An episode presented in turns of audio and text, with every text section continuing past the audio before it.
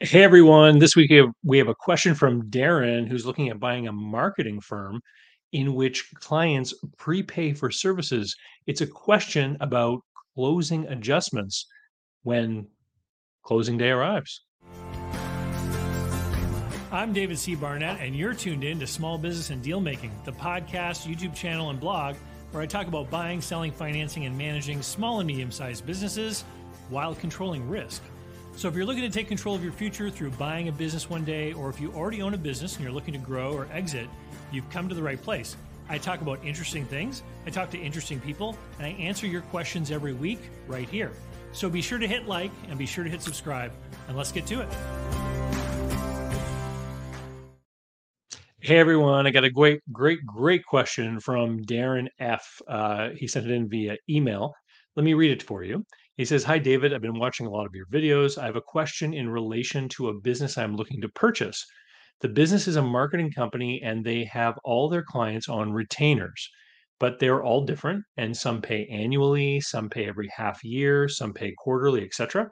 But also all on different dates throughout the year, most likely based on when they started with the company. They are also different amounts of money. My thought is that these retainers should be prorated according to the date that I take over the business. For example, if a client pays 120,000 in January for their 12 months of marketing services and I take over the business in July 1st, my thinking is the current owner should give me half of that retainer. The seller seems to think that everything that came in on his watch he keeps, somewhat on the basis that he has supposedly achieved the minimum commitment according to the retainer agreement. How would you calculate the share of these revenues between seller and purchaser? Is my thinking correct? Cheers. What a fantastic question. Uh, because as the, the the question and the email points out, there's a couple of different ways that we can look at this problem.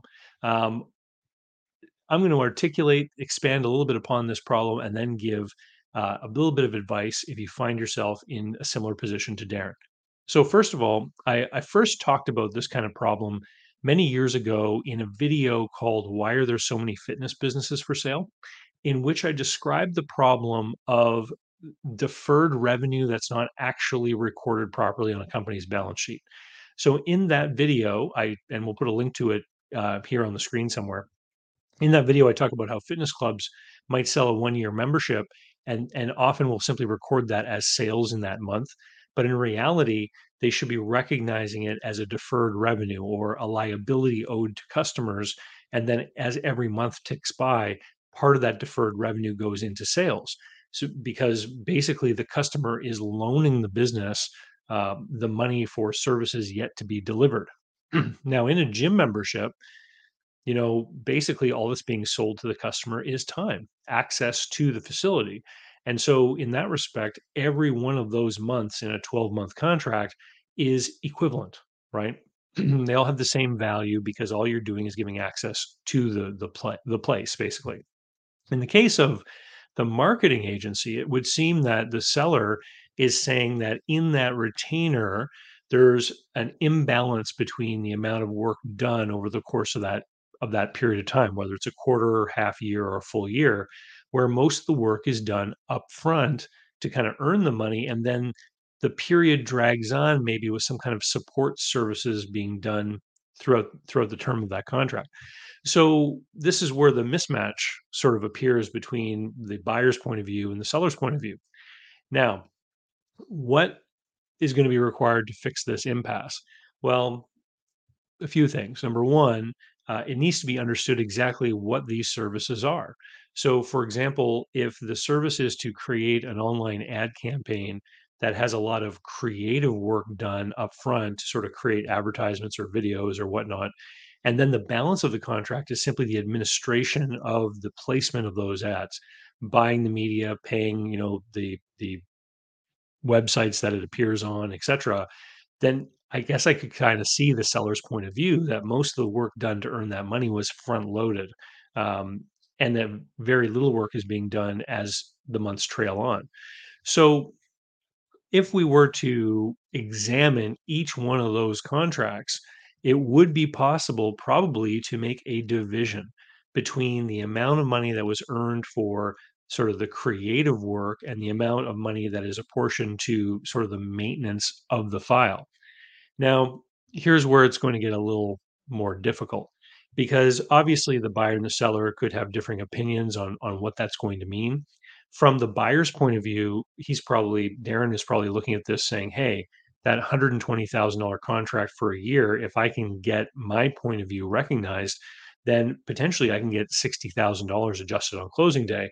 And oftentimes in an asset sale, when operating capital is not being transferred, what that $60,000 adjustment would look like would be a $60,000 discount on closing day because the seller already received $60,000 for work now that the buyer has to do.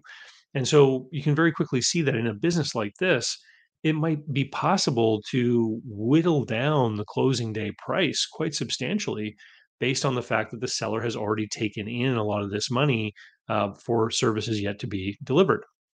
From a buyer's point of view, it may seem very tempting to want to do that because you're thinking, okay, wait a minute, I can almost get the business for nothing. All I have to do is finish delivering all this service.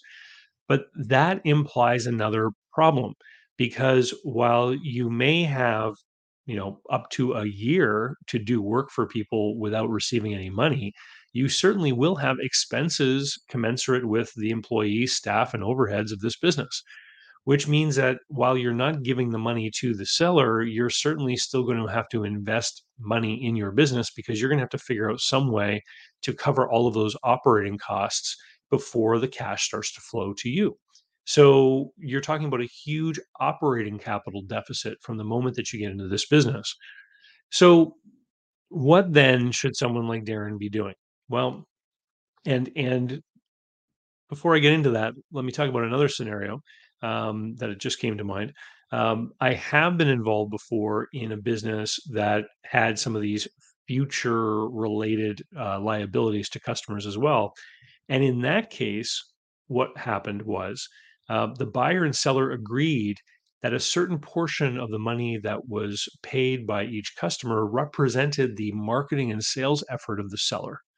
And the and and so if you think about uh, you know, you're selling in business, selling a piece of machinery. You might have a salesperson who you pay a 10% commission to. So what they agreed to, I think it was about 15%.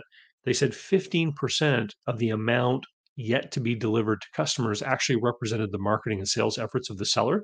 So he got to keep that amount. So the the deferred revenue that was adjusted on closing day uh, was was basically shrunk by 15%.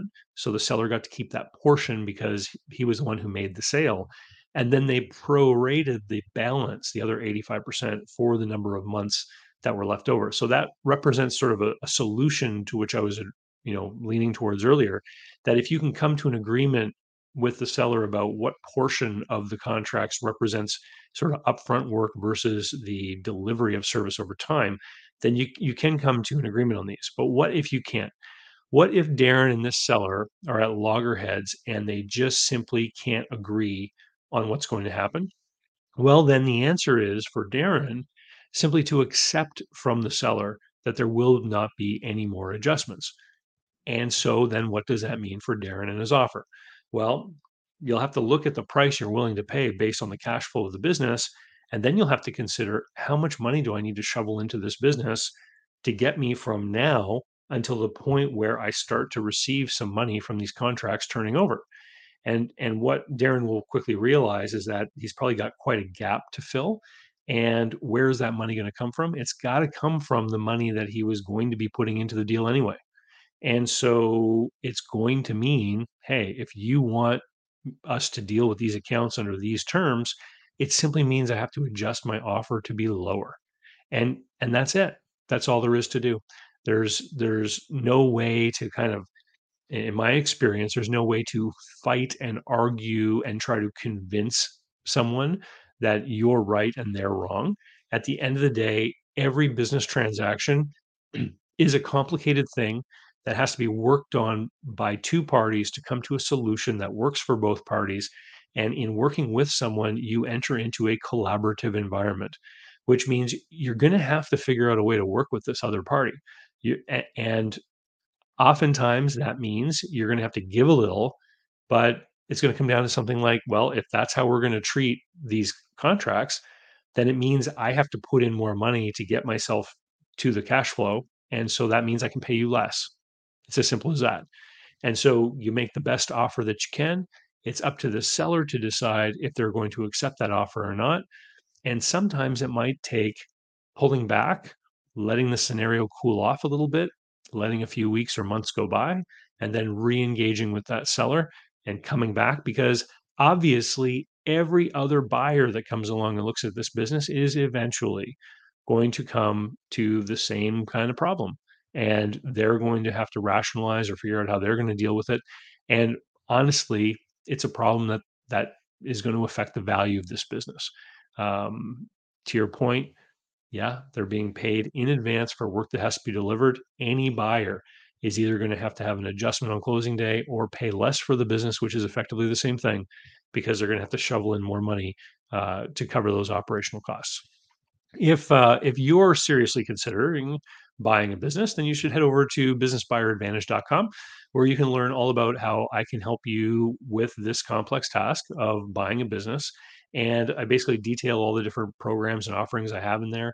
And you can find a link in there to my Business Buyer Advantage online program, which, as of April 2023, is about to undergo a major upgrade. So if you haven't already, please enroll yourself uh, because no matter when you enroll yourself in Business Buyer Advantage, you have lifetime access to the program, and any new updates or changes that occur over time, uh, you equally have access to. So, with that, we'll say see you later, and uh, we'll finish off with a word from today's video sponsor. Special thanks go to today's video sponsor, Mark Willis of Lake Growth Financial. Mark helps people better manage their personal wealth and business finances through the Bank on Yourself insurance strategy. This is something I've done personally and I've gotten lots of positive feedback from people I've worked with over the years. Go to newbankingsolution.com to find a playlist of all the interviews I've done with Mark and to learn more about the advantages of these programs. While there, sign up to arrange a conversation about what this solution might look like for you. So, how can you learn more about buying, selling, financing, and managing small and medium sized businesses? Easy. Head over to my blog site at davidcbarnett.com. You'll find hundreds of articles and videos, all for free. You'll find links to my books and online courses, and you can sign up for my email list and get emails covering topics that interest you and be notified of new videos.